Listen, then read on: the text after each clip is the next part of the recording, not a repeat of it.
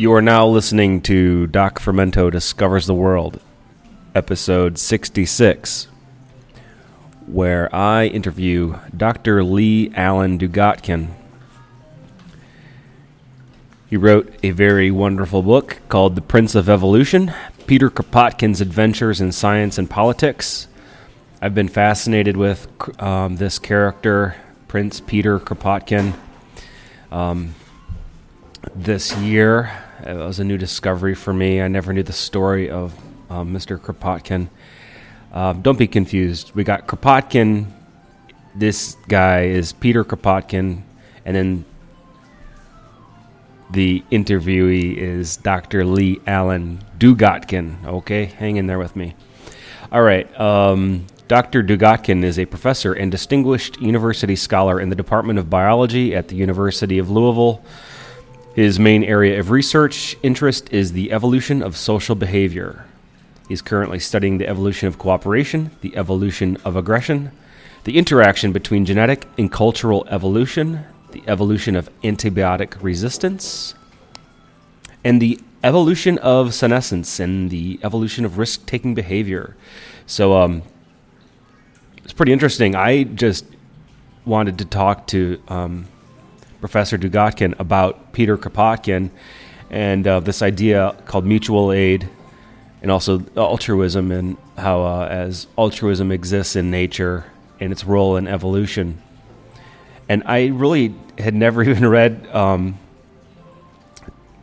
Dr. Dugatkin's bio. I didn't even realize he had such an interest in um, some of the things I am especially antibiotic resistance. And, well, anyways, so it made for a fun uh, convo. I hope you get something out of this. Uh, do check out his book, um, The Prince of Evolution. It's a wonderful little paperback, quick read, great stories in there uh, about Kropotkin.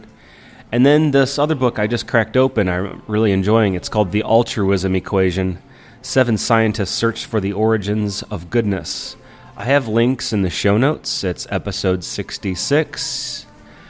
I hope you enjoy this. Thanks for listening. You know, the reason I have you here is someone told me to check out this guy, Peter Kropotkin. Mm-hmm. And so I did some digging around the internet, and it seemed pretty fascinating, uh, especially since it's counter to everything I believe about, or I used to believe about politics.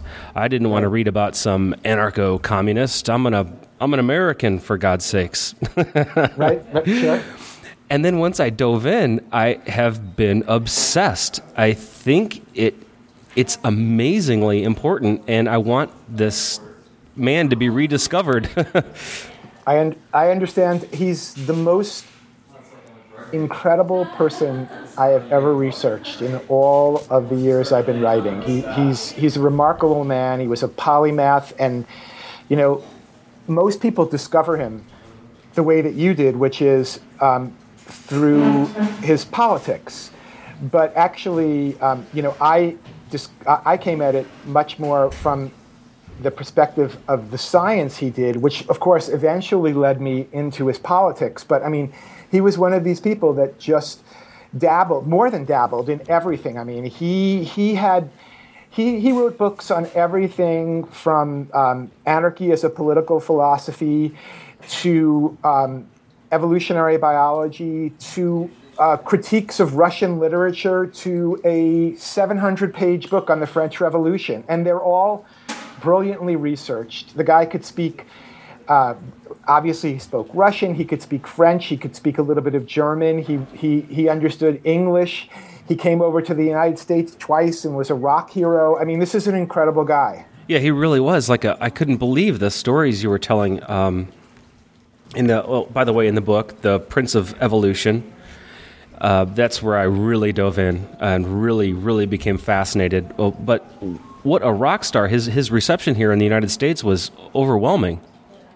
It really was, and he, he he came twice, and he gave this series of talks, um, mostly on the East Coast, in, in New York and Chicago and D.C. He spoke at the Smithsonian. He spoke to sold out crowds at um, halls in New York that, that held 2,000 people, and he talked about both the science of evolutionary biology and the politics of anarchy and what was going on in Russia at the time, and people just loved him. The, the, the newspapers followed him around. He, he was a very pleasant, affable guy.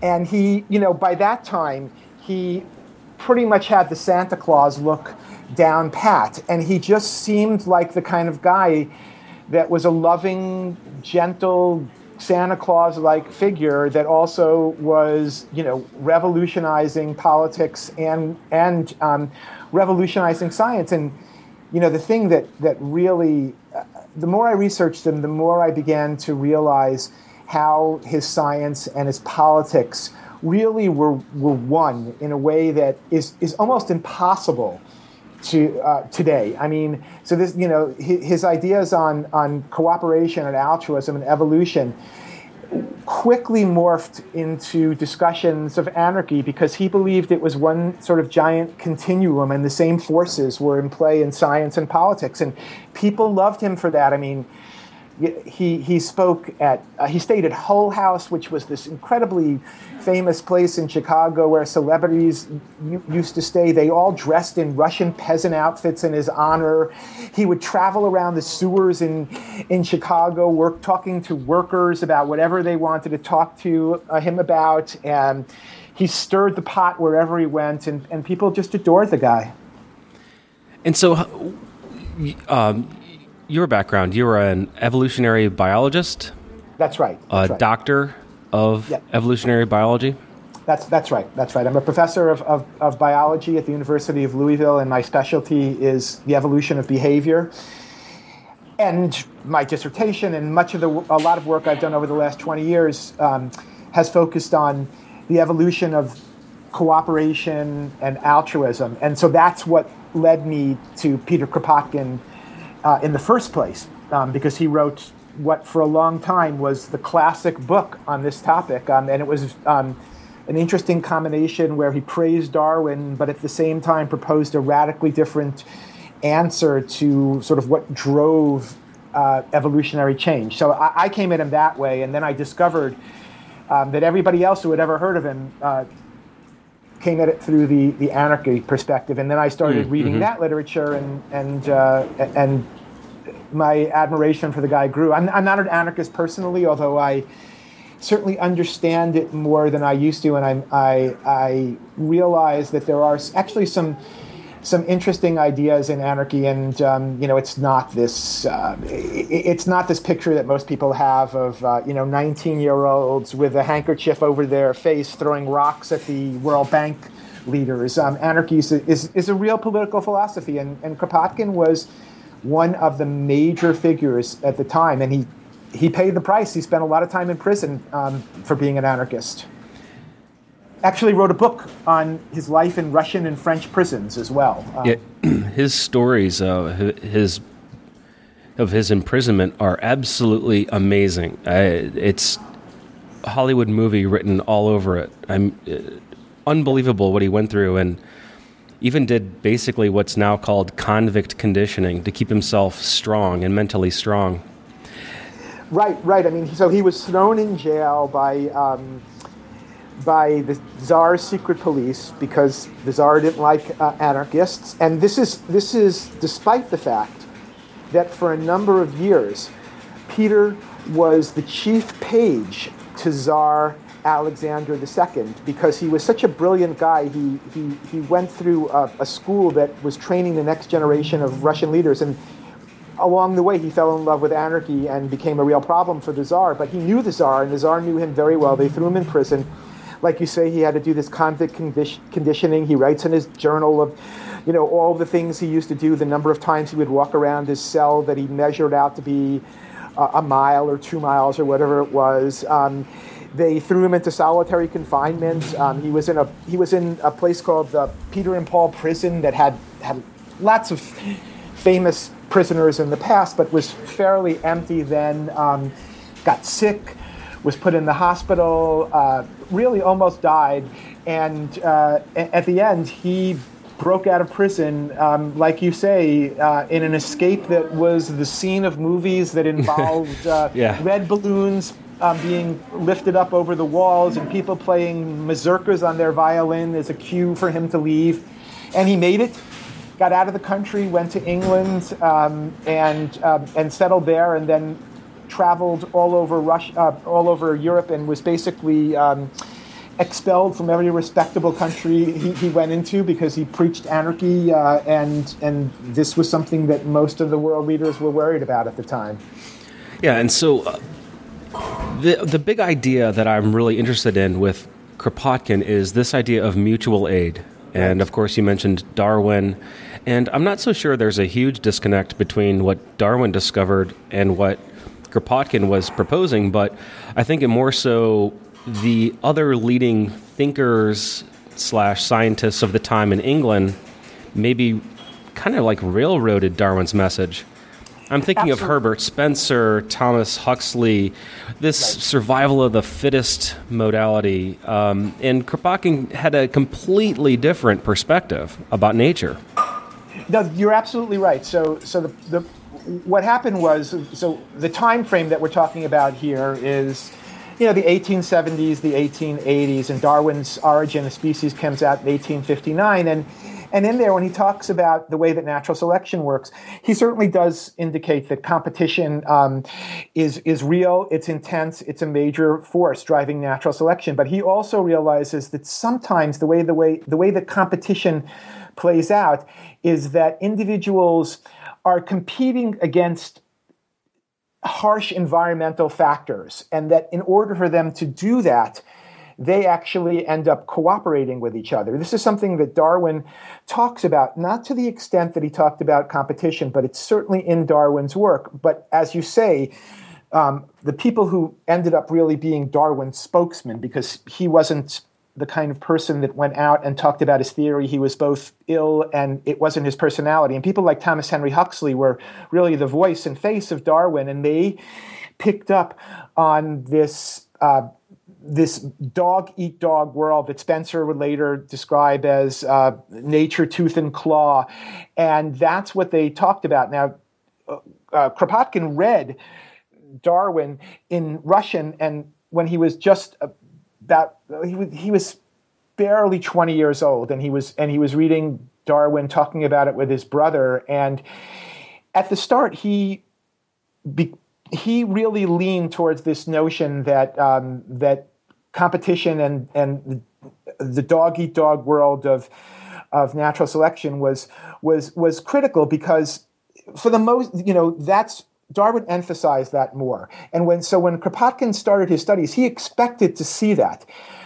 In fact, he saw nothing of the sort when he ended up going on what amounts to a five-year, much colder uh, version of the uh, the voyage of the Beagle. He went to Siberia for five years um, and did natural history work both on animals and humans. Um, he also had another job, which was technically to be checking out prisons for the czar. Um, this was before he was thrown in prison himself, so he mm-hmm. was there as the czar's helper at this time, and he.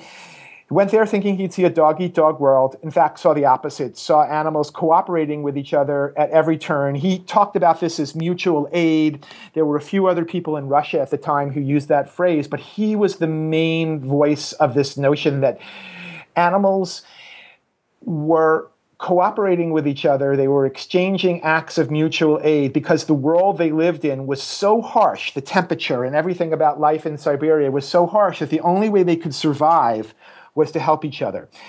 And he also saw this in the human populations that he visited. Um, and this is really where his ideas on evolution and his uh, fledgling ideas on anarchy begin to merge because what Kropotkin notices is that there, there seem to be differences across the human villages that he's visiting um, in his travels around Siberia. Some of them seem to just be overflowing with these acts of mutual aid. They, they were much more like a kind of medieval guild like societies where all of these different organizations existed where people were helping with each other. And then he would go to other places and he would see much less of that and much more of a kind of competitive Darwinian like world. And what Kropotkin realized was that there was an interesting correlation between what kind of behavior he saw and how far the villages were were from seats of government authority. The further the villages were from the hand of government, the more mutual aid he saw. The closer the villages were to some seat of government, the less mutual aid he saw. And so he began to think that government was the problem, not the solution. And that's really, you know, at its heart, what anarchy is about. Anarchy, the anarchist philosophy, in a nutshell, is that if you let people interact in, in small groups and the, without the, the without a government overseeing what they do, they will naturally do things to help one another. And what he saw in Siberia really played into that. And at the same time, he's seeing this in animals and he's looking at it from an evolutionary perspective, and it's all beginning to come together in this kid's head. I mean, the guy, you know, when he did this, when he went to Siberia, he was 20, 21, 22 years old. Um, and he's putting all of these ideas together in a way that, you know, most people never do. And certainly most 20 year olds never even think about. Yeah. And didn't Darwin himself find mutual aid in his own science and in his own you know oh sure. uh, when he is looking at nature itself not philosophizing or thinking about the idea but the observance of nature reveals mutual aid. And he actually thought it may be the greatest uh, like mode of attack against evolution. Um, well he certainly saw what what kropotkin and others would call mutual aid. And, and he wrote about it some in The Origin of Species. He actually wrote about it a lot more in his book on human evolution, The Descent of Man, um, where, he, where he discusses mutual aid at, at length in humans. I, I, think it might be an overstatement to say that um, he thought it was in any way a problem to the theory or that he thought it was the most important force. He did think it was important but I think just proportionally, um, at least in the origin of species, the, the sort of comp- competitive dog eat dog world view is a little bit stronger. But, but certainly, he, he saw many examples of mutual aid, and for him, they were they could all be understood in the context of natural selection. Whatever works best selection favors. If, whatever works best. Okay. Right. Whatever works best. So so so if if you're in an environment where cooperating with others, be it other animals or other um, not non you know be it but be it other non-human animals or be it humans if that pays then selection favors it there are other environments where perhaps if resources are very scarce um, well let me step back for, sure. for kropotkin the, the the the key was that he was studying animals and humans in environments that were very department of resources and, and, and, and, and they were very harsh in terms of the kind of climatic variables. And so in those environments, Kropotkin thought you would end up getting mutual aid because animals simply had to help each other in order to survive against nature. Now, in the world that Darwin and Huxley and all of the Brits lived in, when they went and did their studies, they went down to South America, including not only Darwin, but Huxley did the same sort of thing. And in that world, you, you, you know, you, you tend to think of sort of tropical plush forests where there are lots of resources and there's lots of competition for those resources. In that kind of environment, it may be that mutual aid isn't as strong a force because simply by out competing either you know through physical struggles or other ways, individuals in that in your in your area, you can get those resources. And so Huxley and Kropotkin and uh, Huxley and Darwin and and the Brits really saw evolution by natural selection through the lens of the tropical forests of South America, where Kropotkin and the Mutual Aid School in Russia saw it through the lens of Siberia. And that's why they came to such diametrically different views of, of, of what was important. And uh, there, there are actually some wonderful um, history of science books that, that describe how that all happened in, in great detail. Um, but it really was a sort of Victorian versus Russian view of the world. Yeah, I see. I I really kind of overlooked the abundance aspect of the South American, you know, flourishing jungle nature. I, I kind of overlooked that. I've been kind of obsessed. I guess I would call it uh, even, um, uh, you know, bias yeah, towards the. It's it just seems like it's this Hobbesian view of the world that is just dominate dominates right. still to this day, and especially sure. then with Huxley. Um, right. I'm by far no expert, but I just have such a distaste for this industrial, puritanical nonsense. Um, and, and, and the one thing that really sticks with me is uh, Spencer's, you know, uh, survival of the fittest. It's, it's, it's nearly a misnomer the way it's been used now. Um, it, it's used to justify just about any activity, really. Oh, well, sure. And I mean, uh, uh, there's certainly a lot of nasty history associated with um, the way that Darwin's ideas have been perverted. And there's certainly, there's certainly no question that, um, you know, if you place those ideas and you place Kropotkin's ideas um, in the time in which they occurred, it, it's, it's impossible to walk away and think uh, that the uh, industrialist capitalist view that that that dominated Victorian England didn't affect the way that Darwin saw the world. Now, in, in many people will tell you that's not necessarily a bad thing because it did help him develop his theory. You may not like you may not like that political or economic uh, solution to the to things, but it but but I think arguably that that did help Darwin see the world in a certain way that allowed him to come up with his ideas on natural selection, even those even though the, those ideas could easily and were easily adopted by socialists. I mean, Kropotkin wasn't the only one. Darwin's ideas were extremely popular in Russia, and and what they did was they simply removed the competitive element. They they despised Hobbes and people like him. They they have all these wonderful phrases they came up with. Uh, you know, they called Hobbes a pastoralist thief. I mean, they had they, they despised Hobbes, they despised that view of the world.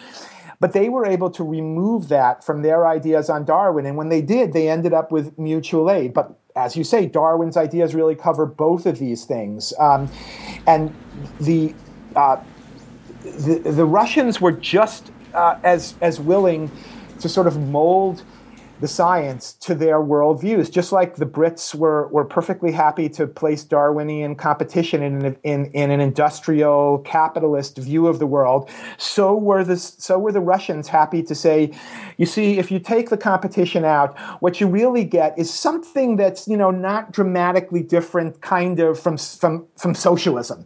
You know, you get, you get all these animals or human populations showing all sorts of, of, of nice, nice behaviors to each other. They distribute distribute the resources much more equi- equitably than in other societies. And so, you know, there's plenty of uh, blame to, to, to, to lay around in terms of taking the science and applying it to your political philosophy.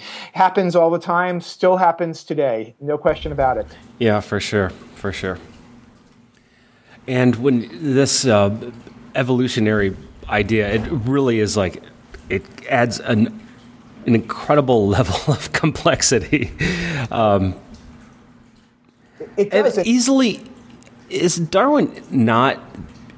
It, is, was it, aren't his ideas the most profound idea a human has ever come up with? I mean, it well, blows my mind. I, I would argue that it is that, that, that, that his ideas on evolution by natural selection really is one of the most profound insights in the history of humanity. I mean, this this is a view. This is this is this is a, a theory that has reshaped the way we think about everything from uh, the history of, of life on this planet to the diversity on life on, uh, uh, on the planet right now.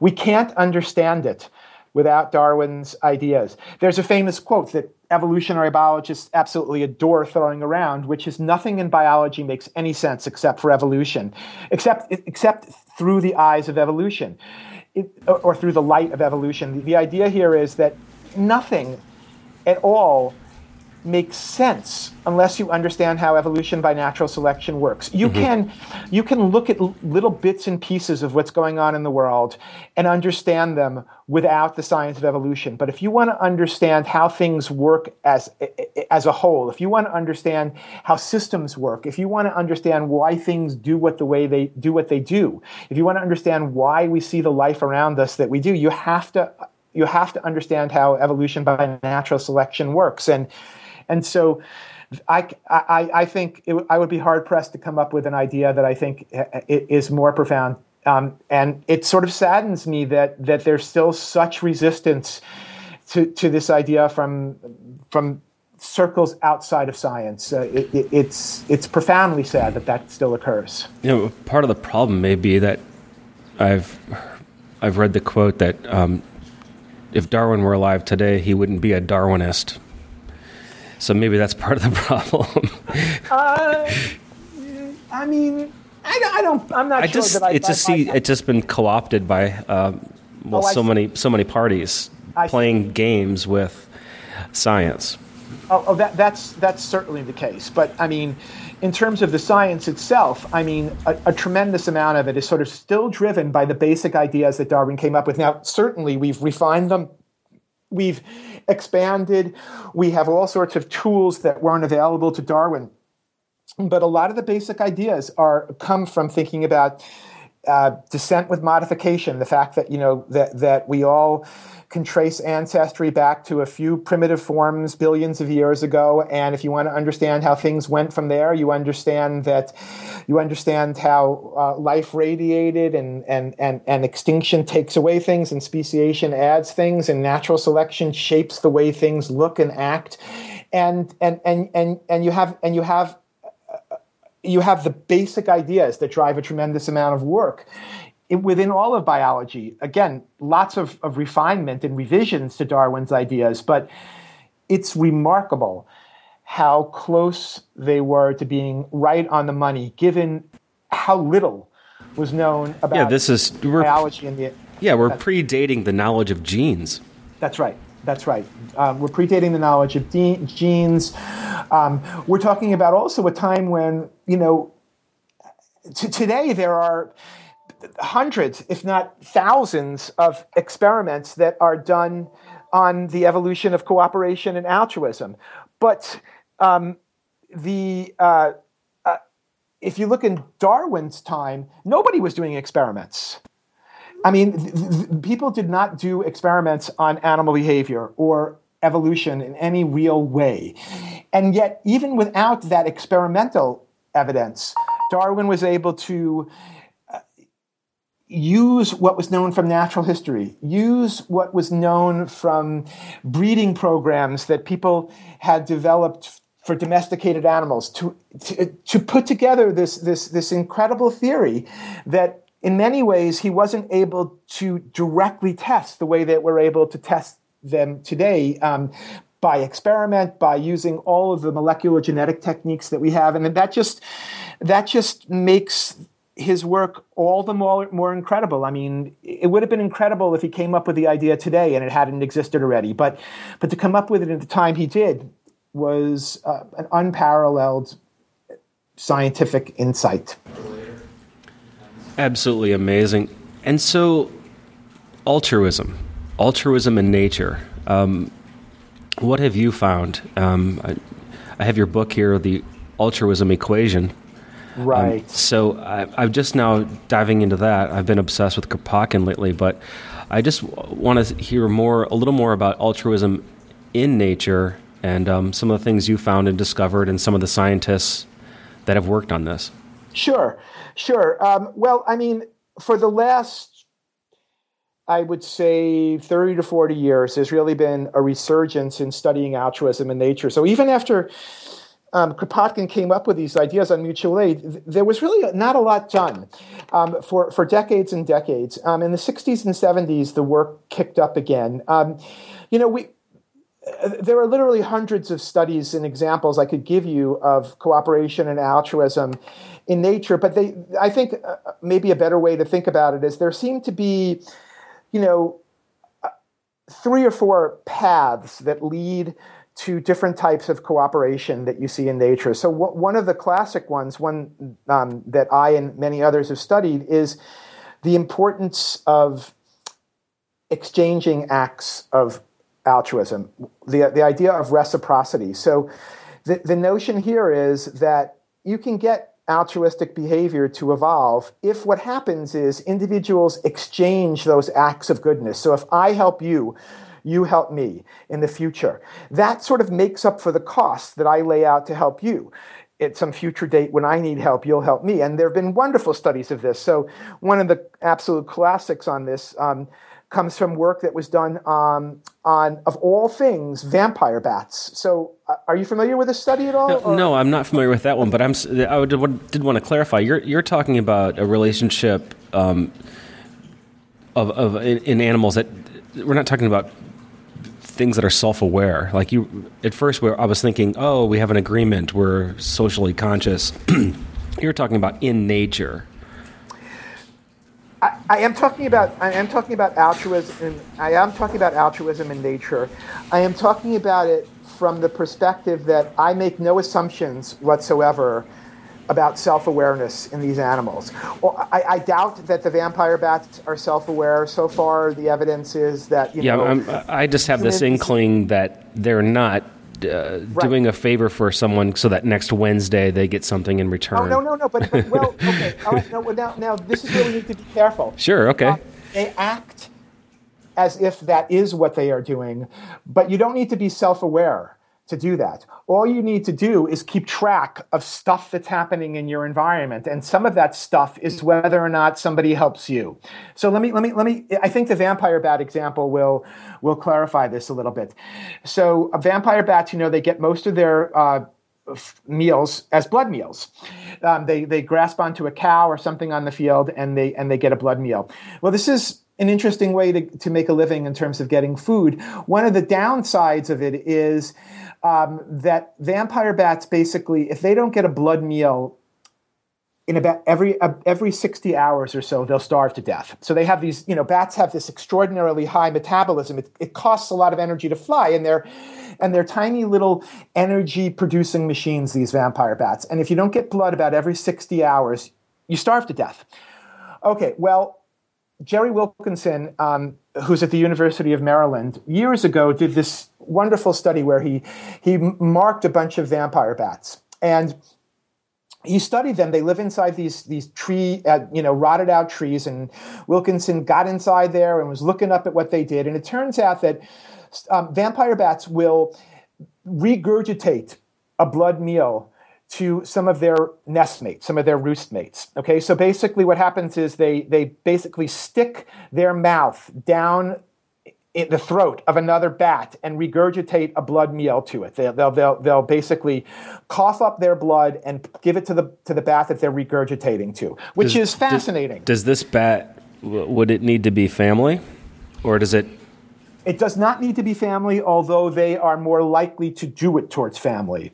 Okay, so even when you remove genetic relatedness, even when you when you're talking about acts of of of, of this sort, outside of those done to family, you still see it. So family does play, they are more likely to help their genetic relatives, but they will help others. And the way that they determine who they will help if they're not a relative is a function of how that other individual has helped them when they needed the blood meal.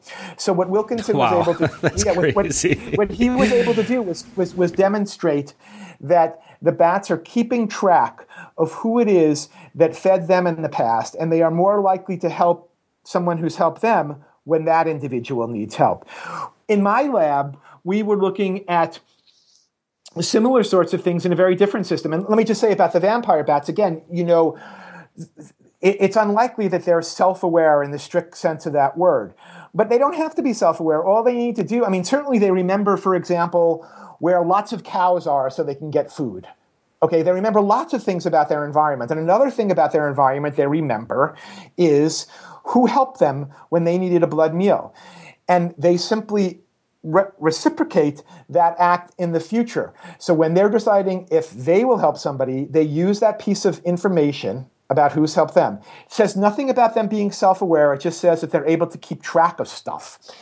Um, in our lab, we looked at reciprocity in a different context. So, um, uh, one of the species I work with are guppies, the you know little the little fish you find in pet stores. Except we actually have them from their native populations um, down in Trinidad and Tobago. And what these guppies do is they they live in groups and they they undertake this behavior that's sort of the equivalent of guard duty. So what happens is you got a you got a group of guppies swimming around, okay, and there's something dangerous out on the periphery, something that looks like it might be a predator. And what happens is a couple of the fish break away from the group and they go out and they inspect what this potential danger might be. Now, when they do this, if you watch, so we videotape this behavior, and when you look at the micro dynamics of what's going on, what you find is that the fish start out doing this dangerous behavior, this dangerous inspection of, of a potential predator together. And then after that, they keep track of what the other inspector is doing. And if the other inspector stays by their side, they continue to go out and, with it and, and, and take these risks to get the information. If their partner stops and starts to lag behind, they lag behind.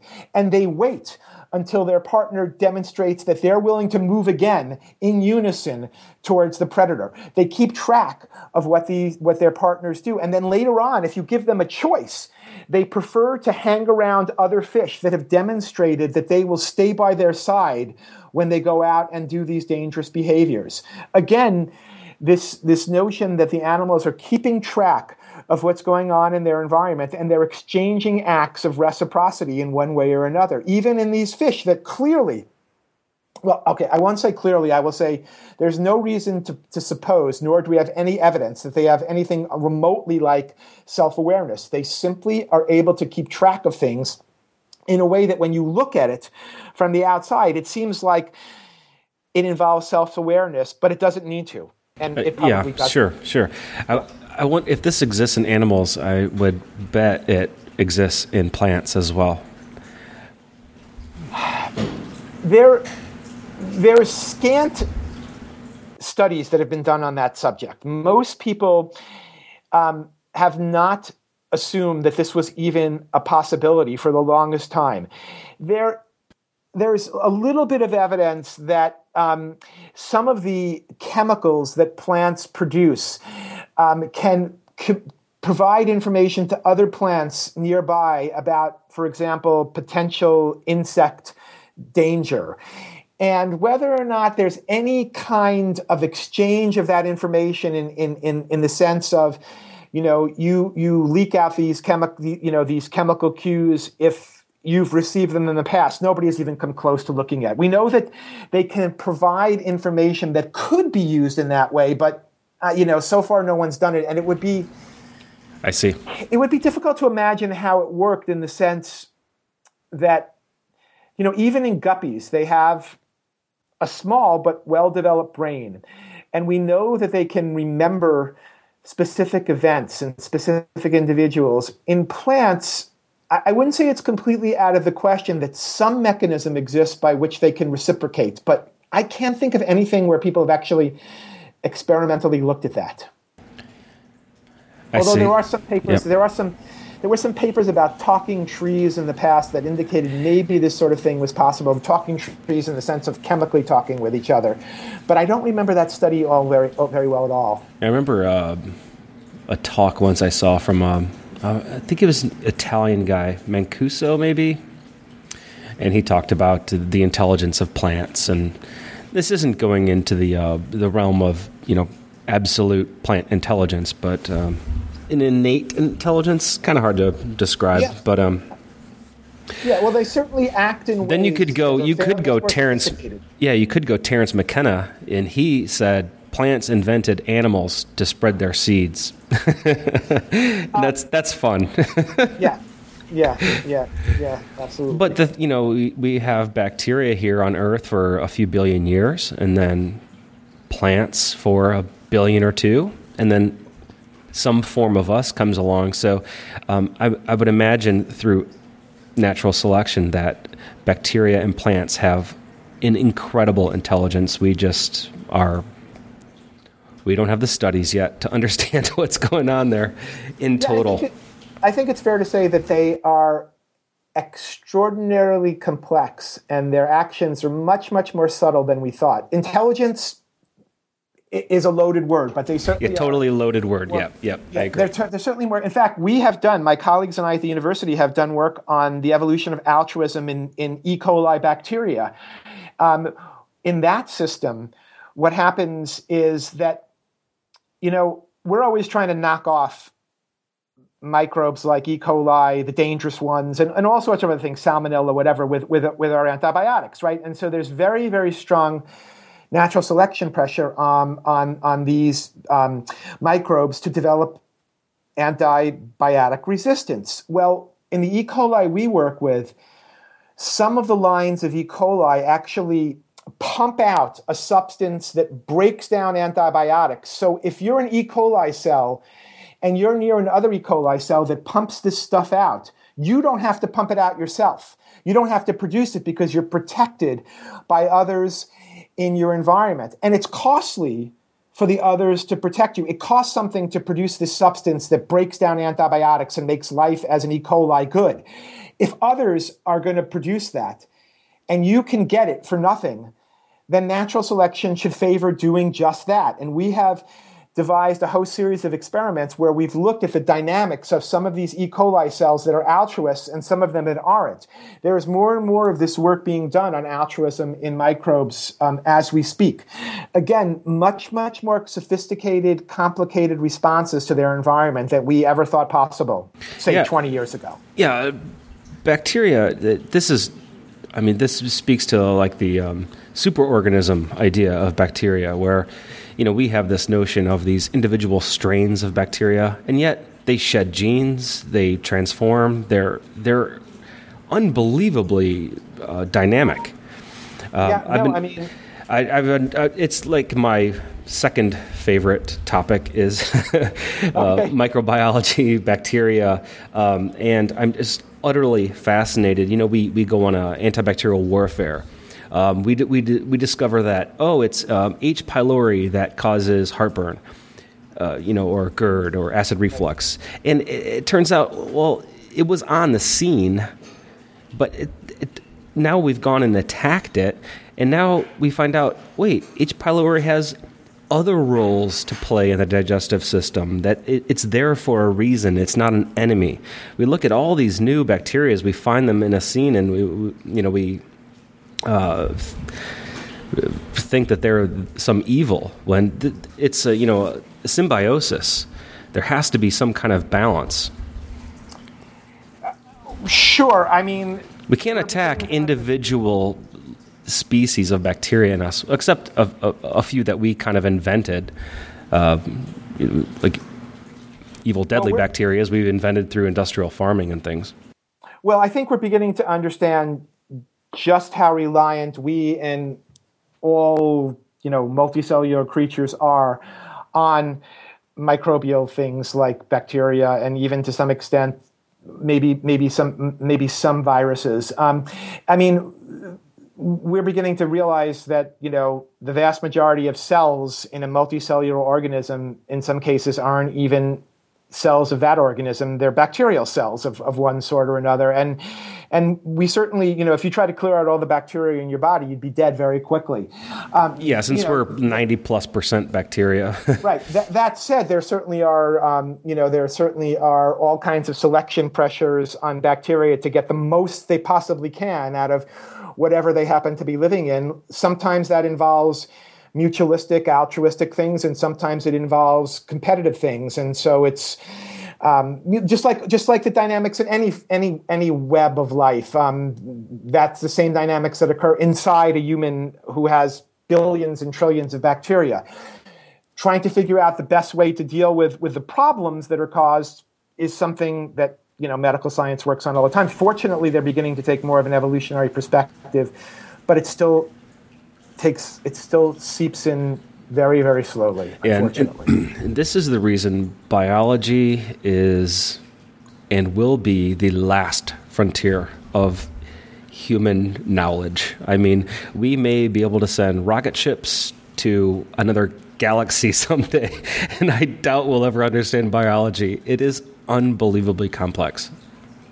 It is, and and uh, you know, Ed Wilson in his Consilience book basically argued that sooner or later this is all going to come together, and it's going to come together in what amounts to a grand theory of biology through evolution, one way or another. That that's what what that's what all disciplines that we're interested wow. in eventually yeah. will will um, realize is the way to tackle whatever questions they're interested right, in. Right, So I mean, I, you know, no, I mean, I've read about grand unification theories in physics, which seems eh, plausible that a human could come up with that. But one, uh, a grand unification theory for biology, I, I think is well, well, well way beyond us. Right. The closest thing that well, the closest thing that we have now is is is the theory of evolution by natural selection. So um, it's a nice one. But, I just wish people yeah, would stop nice beating me over the head with it in bad ways.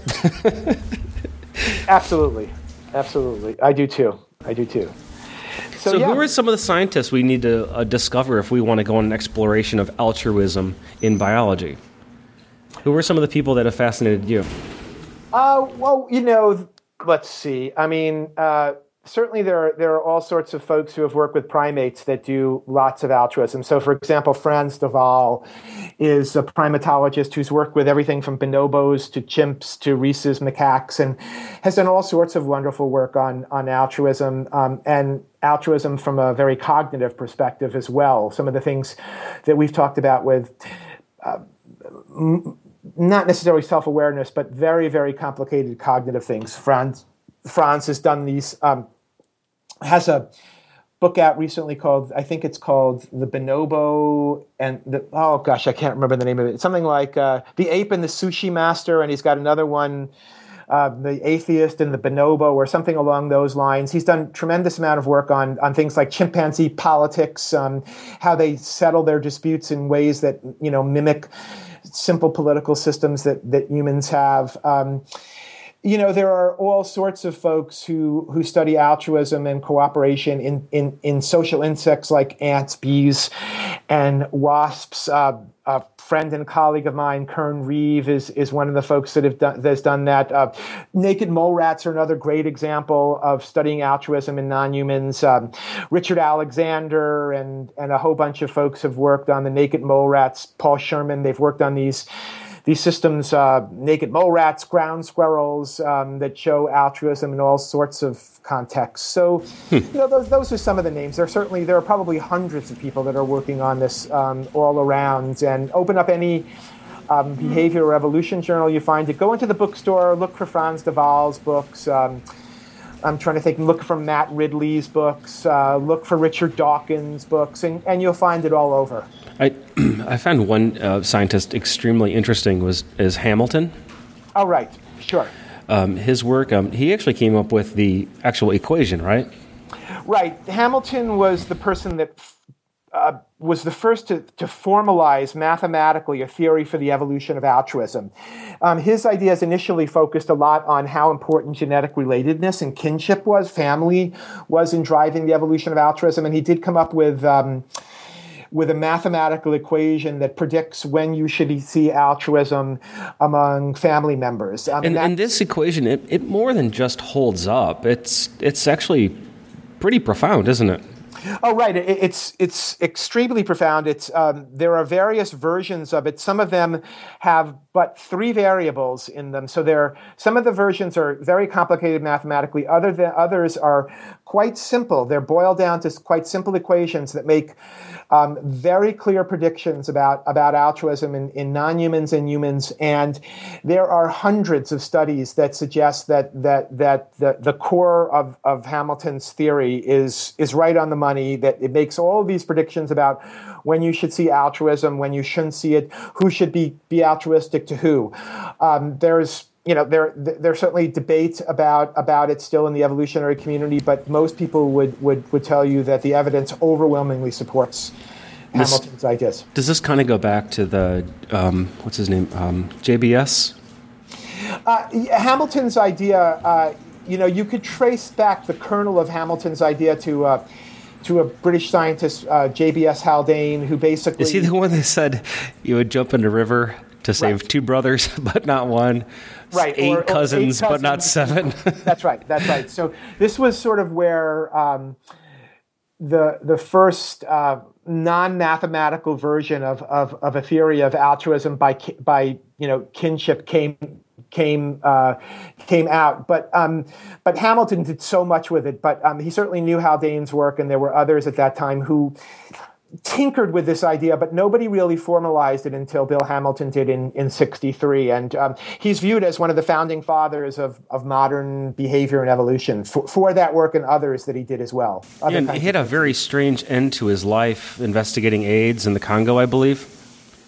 That's right. He, he, um, he went to the Congo to investigate um, a theory for, um, for, for the evolution of AIDS. And what happened was. Um, there's still, I think, some question about the exact details, but basically, um, he got sick, had got malaria towards, probably got malaria towards the end of it. Um, took some um, simple medication that they had given him before he left Africa, and um, the medication seems to have gotten lodged, perhaps in his duodenum. He came back to the United States um, and felt sick, went into the hospital, and they found that um, whatever it was that had happened with the medication he took basically um, had uh, completely gone wild. And within a few, I think it was within a few weeks or so, he was dead. It was it was it was a tragedy. It was around the year about 2000, maybe 2001, um, and you know, science lost one of its one of its greats. I mean, it wasn't just the evolution and altruism work that Hamilton did. He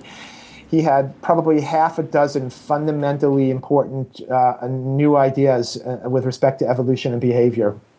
And speaking of, um, you know, true important scientists, would you put Kropotkin in there in the science category purely, Oh, so if you just look at him as a scientist, just as a scientist? Right. I would say his ideas for the time were really path breaking. Uh, you know, there are people that will tell you that he wasn't a scientist in the in the way that we use that word. He may be more like zoologist or something, or Yeah, you know, he he was a scientist in the way that Huxley was a scientist, in the sense that, well, I mean, uh, let me take that back. I mean, he was a, he was a scientist um, in the sense of putting together new hypotheses for important phenomena in nature, working through those hypotheses, developing what what kinds of things you would expect to see if he was right.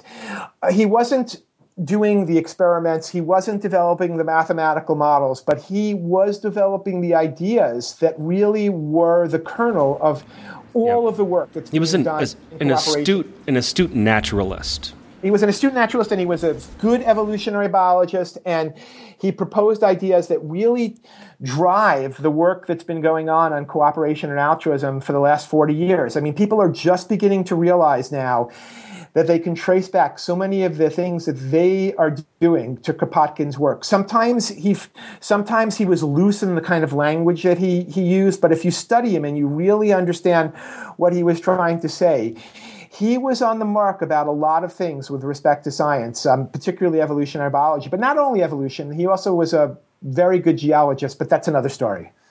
Yeah, entirely. And it can all be found in your awesome book, The Prince of Evolution. Oh, thank you. I really, really, really love this book. Um, I have a little coffee shop here, a little cafe, and we have a little personal library. We just we, we have a lending library, and Oh, this this nice. book is so tattered. so many Well, people have thumbed through it, and um, a few really latch on and ask if they can take it home. Um, I, Well, I I'll tell you what. absolutely love it. Thank you very much. And give me, after we're off the air, give me your address and I'll send you a bunch that you can put in there so people can uh, tatter them up over the years. Oh, again. that's super. That's that is awesome. And I just got um, I just got delivered to me the altruism equation. Um, can't okay. wait can't wait to dive into that one. Oh, thank you. Thank you. Oh yeah, I mean this has been uh, such fun uh, path of discovery for me, you know, this all started for me because I, of all things, it was diet. I, I got into the uh, paleo diet, you know, this idea of eating a Paleolithic diet for human health. Right. And I had never even thought about uh, evolution and how it could affect me, or if it could, you know, as a as an eater right. for my lifestyle. And then it just one thing has led to another, and I started reading, you know, all these things, and then your your books on, on especially the book on Kropotkin, it, it I just man, I, I just love that man. I, I do too, and I, I, I really, I, you know, I've researched a lot of scientists and a lot of sort of history of science questions, and I've rarely come across anyone who was so brilliant in so many respects and was able to truly merge together so many different disciplines that uh, you know I'm in awe of the man's intellect, and I really think um, you know we owe him a, a great you know uh, uh, he not just politically and not just scientifically, but. Mm-hmm. But when you look at, at all of the things that this man did and, and the way that he was able to integrate ideas from so many disciplines, we, we owe him, uh, you know, a, a great uh, debt. I mean, that we'll I, never be able to pay back. Yeah, I wholly agree. And were you recently traveling? over there in Russia? I was recently traveling over there, um, and uh, it wasn't this time about Kropotkin, but um, I did spend time in a Kropotkin archive in Europe for a couple of weeks, and uh, and there really again began to see just how how incredible this guy was. My trip to Russia just now was for something else. Um, uh, and uh, maybe we can talk about that in a couple of years when that project comes to okay, fruition. Okay, sure. Yeah. Great, awesome. But uh, yeah, I think I've probably got to run off, um, but I really, really enjoy this. Well, thank you. Thank you so much. I'm, I, I had, I, I, I just had to get you on here because of that book. I, my show's been on hiatus for six months, and I said this is the one interview that's going to bring it back, and Oh, well, thank you. More to come. I, I had a pleasure doing it. I, had, I was, it was a real pleasure doing it, and um, I'm glad I get, got a chance to talk to you about this. Um, anytime I can spread the word about Kropotkin, I'm happy to do it. Thank you, Lee, and have a good okay. evening. All right. You too. Take care. This Goodbye. Bye bye.